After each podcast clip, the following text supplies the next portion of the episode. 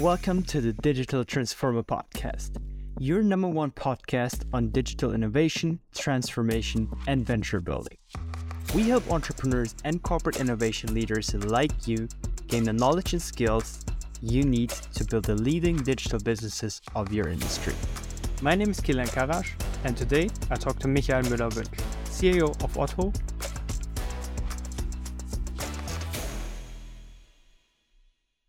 During his tenure, Michael successfully transformed Otto from catalog to platform business, and with that led one of the few truly successful digital business model expansions in Europe. Today, the platform business already makes up 30% of Otto's business revenue, and Michael, for his successes, has been named CIO of the Year. In today's episode, we talk about the secret behind Otto's corporate innovation structure, how to master technology-driven innovation and successfully identify the next digital business field of your organization, and how to build a product-driven organization that outcompetes the market. So, with no further ado, let me welcome Michael. And if you enjoyed this episode, please share it. Awesome to have you, Michael. When we last spoke, you mentioned a point that I absolutely agree with. You said that hardly any corporate really has created sustainable digital businesses or business units out of their innovation potentials that have a real P&L impact. And Otto is actually really one of the very few examples that succeeded in doing so and continues to do so. 27 years ago, Otto started with the first shift towards digital. 12 years ago, it became a major focus. And these days, online makes up basically all of the revenues. The platform business alone that you've created a couple of years back already makes 30% revenue. So the natural question is, what does Otto do differently? Well, hi, Kilian.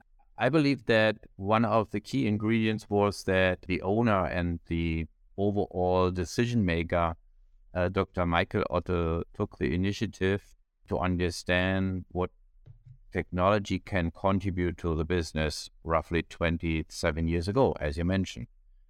And he encouraged us as managers, and I'm just doing now for 8 years, to continue on the thought that there will be a shift in doing business over time.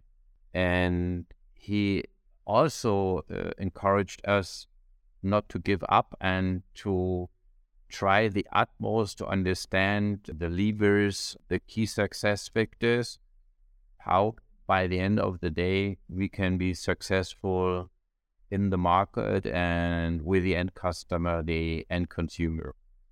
So having a person as somebody who is completely entrepreneurial in the way of thinking business and demographic developments is for me the one and first major success factor, that there is a strong belief, though, and I can cite him on that. He also in these days and those days has no idea how this whole might end. Well, for natural reasons. How should you, when you start the idea roughly 3 decades, just think of 30 years ago. The second one is that he was not afraid to try out and also give the room and the freedom to the senior managers, new ideas, technology, concepts. So he always stated that doing business as a continuous transformation process. Which it is. And we don't know yet how this will end, but what we are somehow sure about is that if we are not eager and curious enough, that might end not nicely for business activity. Absolutely. I think you touched upon a very crucial point. I think it's this notion of having, let's say, top management buy-in that's ultimately you need that conviction, and you need to provide the people with the freedom and to encourage them even. Autonomy, I think that's also something we're going to touch upon later, to take those risky decisions that then, let's say, actually give the basis for any type of innovation success. So what I found interesting is that when we last spoke, you said that structurally ingrained in the organization, there are two major components, so to speak, that ultimately also propel innovation in the Otto Group, which are notably a venture clienting model and the product. And you mentioned that the organization is set up in a way that's very product focused. And I'd like to dive a bit more into that and to understand how that is structured in detail, because I think that, to me, having, let's say, also talked to a lot of different organizations, is something that is quite unique in the way it's set up. And I think it has a lot of insightful potential for our audience as well. So how's the organization set up, precisely the innovation organization? Well, the brand, the Otto platform brand, consists of more than 5,000 employees nowadays. So we do have a size organizationally speaking, and we are not any longer a startup setup. And that setup of that organization had been very functionally efficiency driven by tradition and by heritage. So we had a sales department, a purchase department, and what we learned over the period of time, and also seeing what is happening in the entrepreneurial arena, when you want to be successful, also in new client groups, customer groups, you need to have a different approach, being more customer driven, not so much inward oriented, efficiency oriented, rather being customer led and customer and consumer passionated.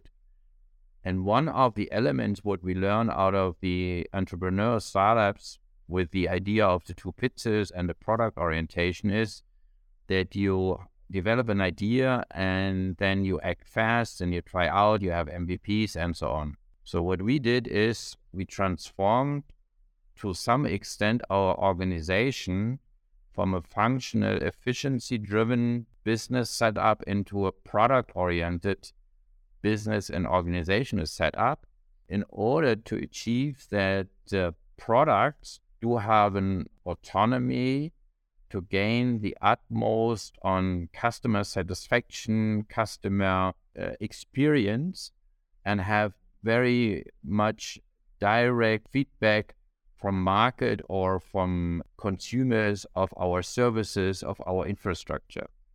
So to change from efficiency-driven steady into a world where VUCA, so volatility, for instance, uncertainty, and an N, does play a huge role.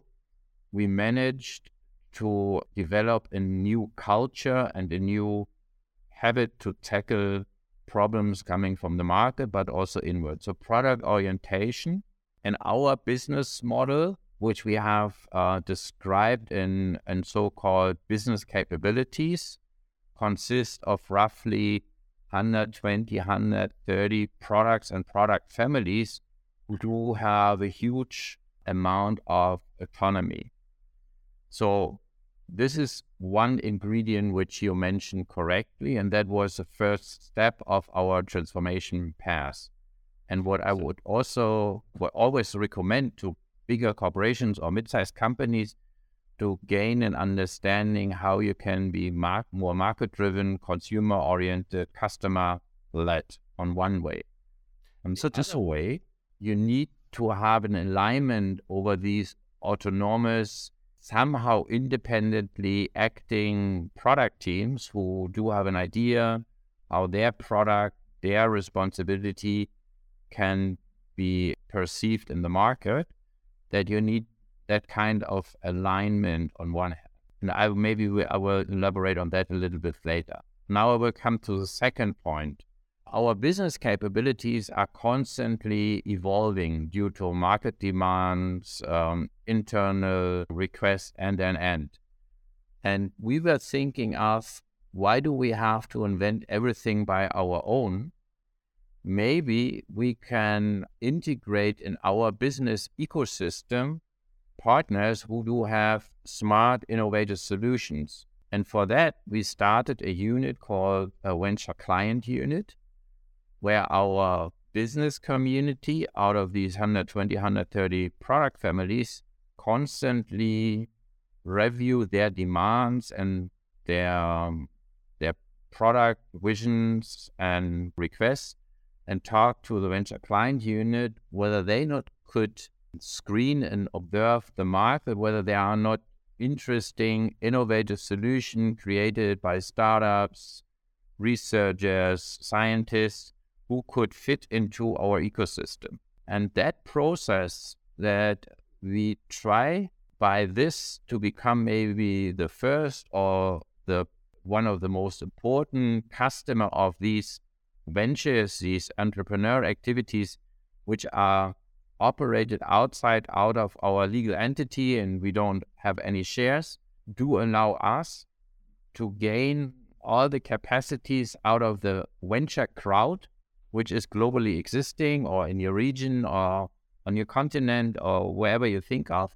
And we have learned over the last couple of years when we have started to establish that idea that in many areas, be it technology, when it comes to security, when it comes to packaging, when it comes to new consumer approaches, that there might be ideas which can be provided by these external ventures.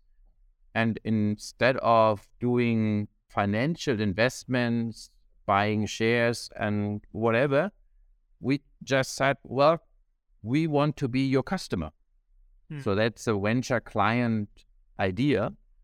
So we are the clients of these ventures and we help them to grow and by that also develop their products and their product addition.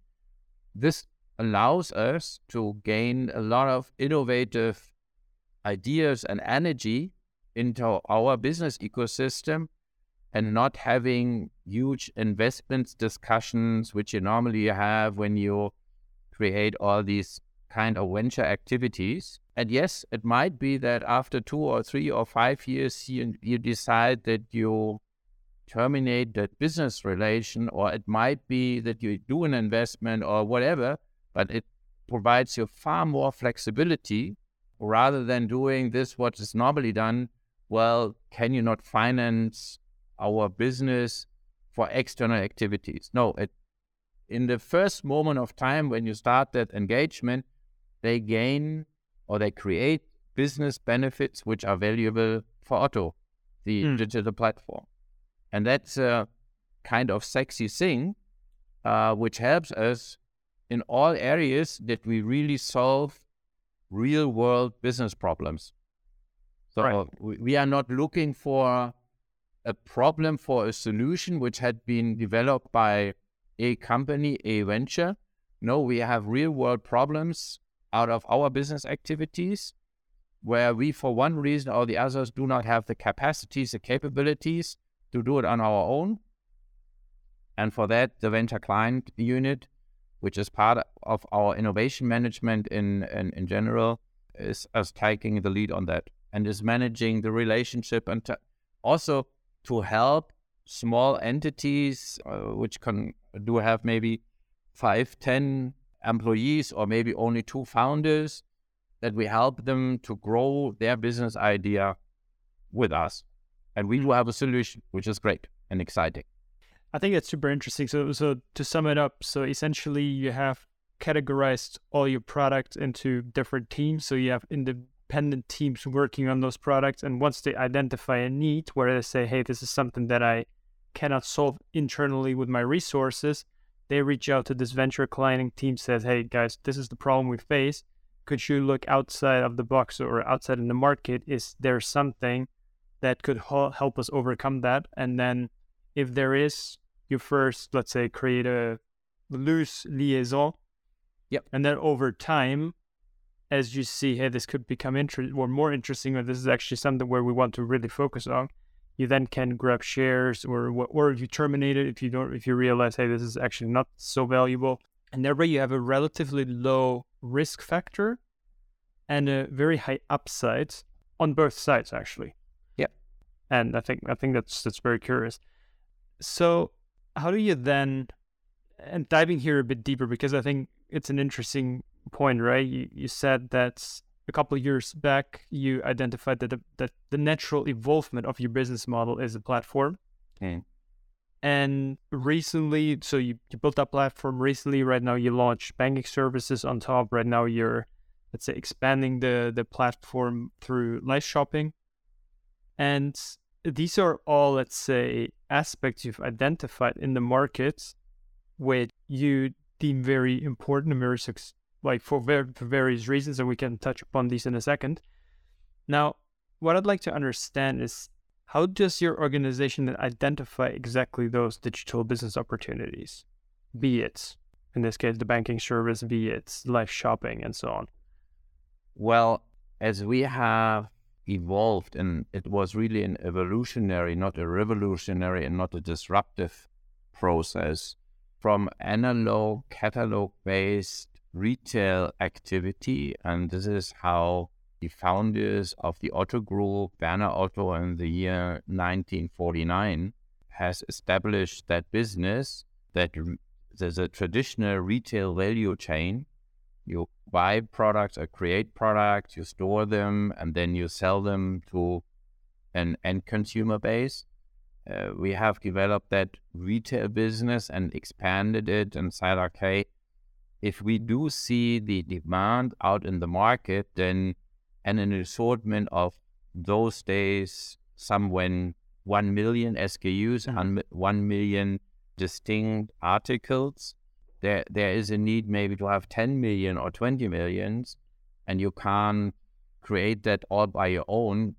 Why don't we partner and use our digital reach, which we meanwhile had established, and provide that digital reach to partners, participate and serve through their offerings towards the consumer into an expanded and enhanced and enlarged user experience. So, and by that, we learned that there are more necessities in the sense of logistics services, financial services, and so on, and that you can create a value for the consumer, and you can expand your own business value creation when you take over these business activities on your own. And we saw that in the digital finance market, payment is a very valuable business proposition when you are a digital platform. So you just not only create a contract to order a product, but you also finance that contract, that sales process. And for that, and as banking and financing, meanwhile, is not any longer something where you are brick and mortar, it's a core digital business, because it's numbers which you are exchanging. You can do this really as a smart digital business thing. And when we established that company, I thought actually our payment activity is a piece of software. Mm. So you have a huge scalability. Yes, you need some upfront investments. You have a regulative environment with the authorities. But by the end of the day, if you do it smart, it can scale quite easily. And you don't have to build a factory. You don't have to create a warehouse. And it's a piece of software. And so we added to our digital retail and assortment platform these kinds of asset-light activities with the capability, as we meanwhile are not only any longer a retail business, but we are also incorporating digital capacities, i.e. software developers, business analysts, AI specialists, and. But we said, okay, with these capacities, with these core ingredients, we do have the capacity to create a digital offering through payment service or financial service. So that was, on one hand, a business opportunity. And the other thing, what you have mentioned, live shopping, which is adding an additional user experience when looking for products and when you want to shop. We learned that especially with a specific consumer segment who does have interest in interacting digitally with you as a platform, that live shopping can be a good sales approach, selling our more than, meanwhile, 11 million, close to 12 million SKUs, which we are offering through our platform, and to provide explanation on technical products or to come up with the outer appearance when you wear clothes, skirts, or when it's a suit for men, or. So the live shopping experience was at the very first beginning an integration of that sales idea and marketing idea on our platform, and helped on specific moments during the week to have an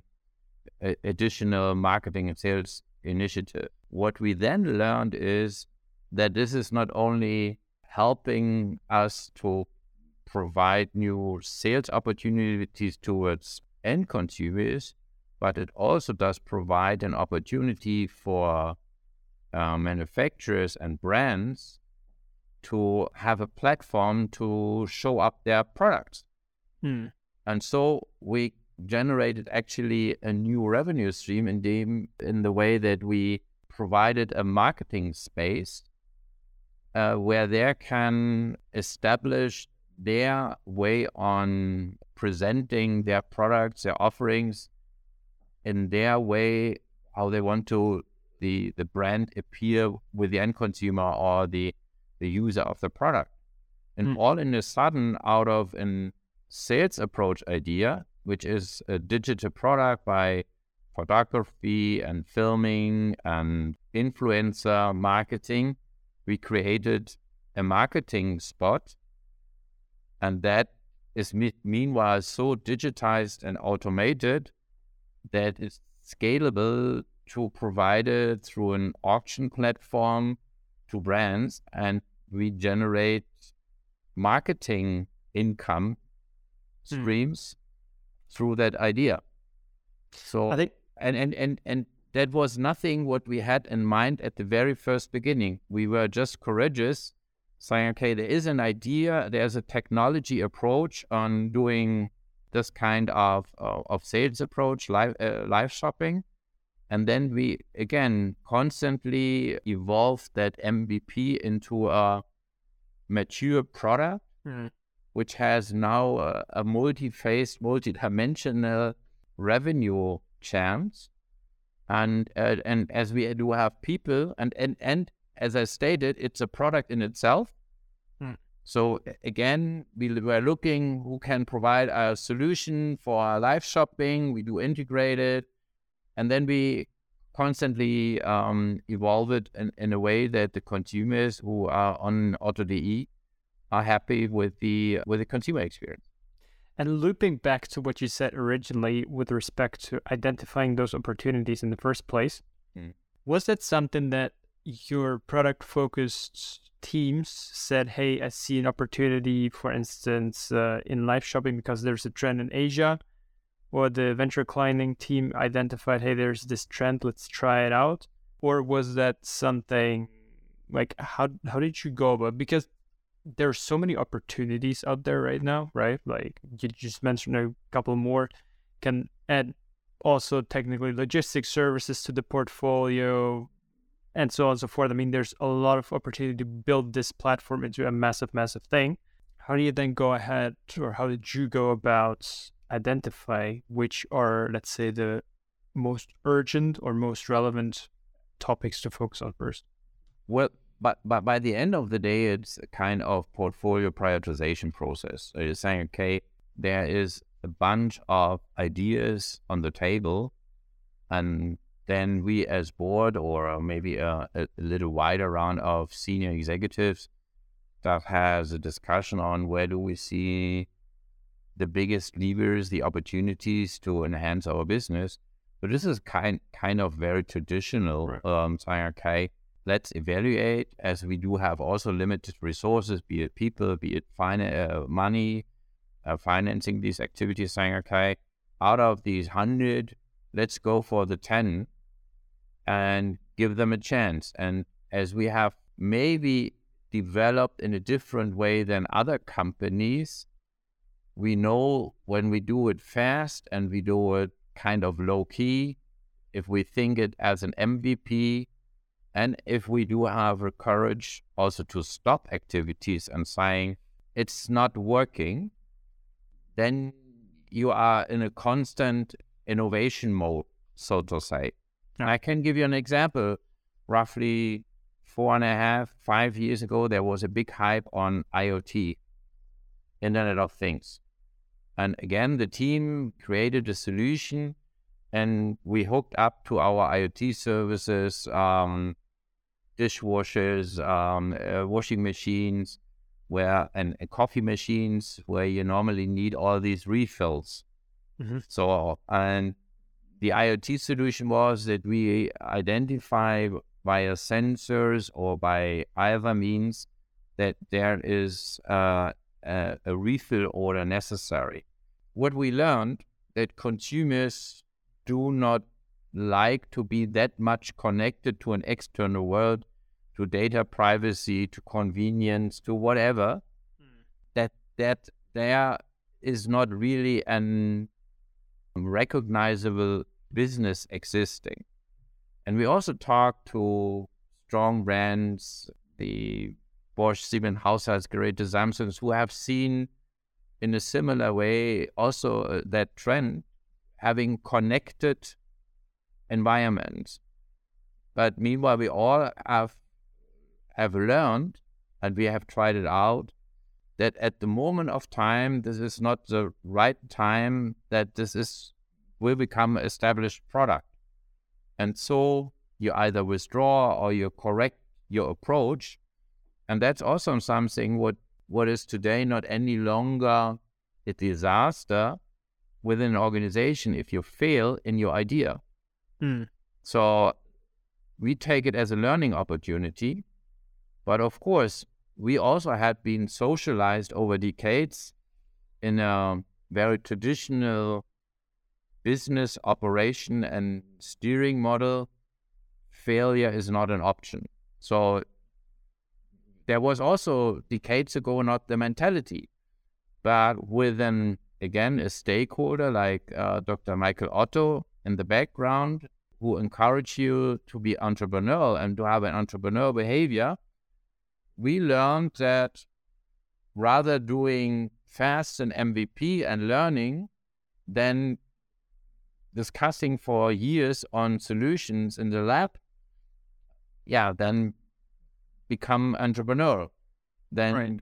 Being a theoretic number cruncher, never experience the real world and the real life. And that's just a kind of also very, very important ingredient that you need to create, that mindset, starting from the board members, from the senior executives, from the line managers, that there is trust within the organization. If you fail, that this actually will be celebrated as a learning experience rather than a disaster of your career. And I think what helps in this regard very much is the way you set up this, I call it OKR cycle.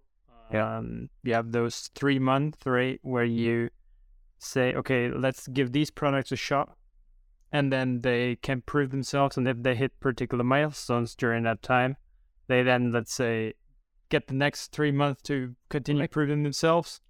And if by that point they prove not to be viable in any sort, then you discontinue that project and give another project other project team, so to speak, the opportunity to bring their ideas to the testing bench. And agreed. And you are totally right. This 3 months period, which are meanwhile established throughout the whole organization, so it's not something what is only applied in the tech organization. No, we as board members, the four of us, Every 3 months, we sit together with our organization and say, okay, what do we have in mind, what we need to achieve within the next 3 months? Of course, it can also last 2 months. That the 3 months is a kind of guaranteed period. And let's discuss what could be, in the sense of definition of done, the tangible result which we would like to evaluate. And this we have, meanwhile, practiced for 20 iterations of 3 months. And if you count it in your head, you see that this is an exercise over years, which we have refined and refined constantly, which provides us the capacity and the capability as an organization to be a little bit more courageous and a little bit more entrepreneurial. And still we do have our corporate obligation. So when you have maybe to change for compliance reasons the overall setup, then we all know within the 3 months we can't be autonomous in our product teams. No, we need to be aligned that we then achieve a change in processes or in business activities. And that is, that's a cultural element which needs to be learned by an organization, again, starting with the body of the board, but also with the senior managers, that they also can live with these kinds of uncertainty. What will come next after 3 months? When I have studied my business career some decades ago, we were talking about 3, 5, sometimes even 10 years of planning cycles. Now we are talking, well, if 1 year can be stable, we will be lucky and foreseeable. So yes, these are the mechanisms of rolling forecasts and what is all known. But by the end of the day, an organization can be very lucky and happy if they do have the capacity to deal with these VUCA elements, again, volatility, uncertainty, and an end. And I think you illustrated super well that, like, there's these two elements going together, right? This product-focused organization that ultimately brings out this edge when it comes to quickly identifying problems, then like this additional venture client unit that helps to bridge those problems by the help of what's outside in the market, and then doing so in an iterative circle of 3 months where you define clearly what the outcomes are. You give certain products a chance to evolve, either they work or they fail, and thus you enhance massively your chances of success while staying agile, while staying also attentive to the developments in the market. I think that's a super interesting process altogether. Now, looking into the future, and right now seeing that you developed this platform model, you had the banking integration, you had the live shopping that you integrated right now, what do you see are the biggest challenges and trends at the moment in your market, and what are the natural business model extensions that you see are resulting for you out of that? Well, as we are in the consumer market, I believe that serving our world, serving our ecological future will be the key challenge for all of us. So maybe there had been times where we have not yet fully considered and evaluated our ecological impact doing business. This will be, for me, the utmost important challenge which we have to solve. So what we need to understand and to be more certain and transparent on it is what is our ecological footprint on doing business, and also doing business meaning how do we operate our business with all the digital means. And we know that there's a huge energy consumption for digital infrastructures, topic IT and sustainability, but also that we say, okay, when we sell products, that we are fully aware on their or the impact of these sold products in our environment. So circularity is one of the key questions, that we do not sell products and they are used once and then they are destroyed, whatever. No, we need to have an understanding on repairing products, having more sustainable solutions. And to gain transparency on these activities is for me one of the key challenges, is so that we at least provide a database for the responsible consumer. If he wants to make responsible consumption, that he does have sufficient data points to undertake his and her decision. And also to have it, besides pricing and services, also as a part of decision dimension, what it means to have a kind of responsible commerce in place. We as a provider of products and services need to provide the data and the information that consumers can take conscious decisions whether they want to make also the difference as we want to do it. And that needs to be understood within our organization, and it needs to be transported and communicated into the market, that this is, at least for the digital platform, one of the most relevant questions which we need to solve. Mm-hmm. So talking about traceability along the supply chain, talking about possibly renting models or any type of other, let's say, models that's maybe reduce consumption or longevity of product or enhance longevity of products, and circularity, as you mentioned. Are there already, I'm just curious, are there already specific projects you're working on right now that you're able to share? Well, for instance, what I have undertaken from a digital perspective, we do have a measurement that we understand our CO2 footprint on our digital infrastructure. Mm-hmm. So running the business Otto.de, I know the CO2 footprint of the last year of all employees, of all servers, of all softwares, of all data points, and so on. So now the question is, can we halve the efforts and have a similar outcome? So what do we have to undertake once we have now a kind of zero base and say, okay, this is the starting point of our journey.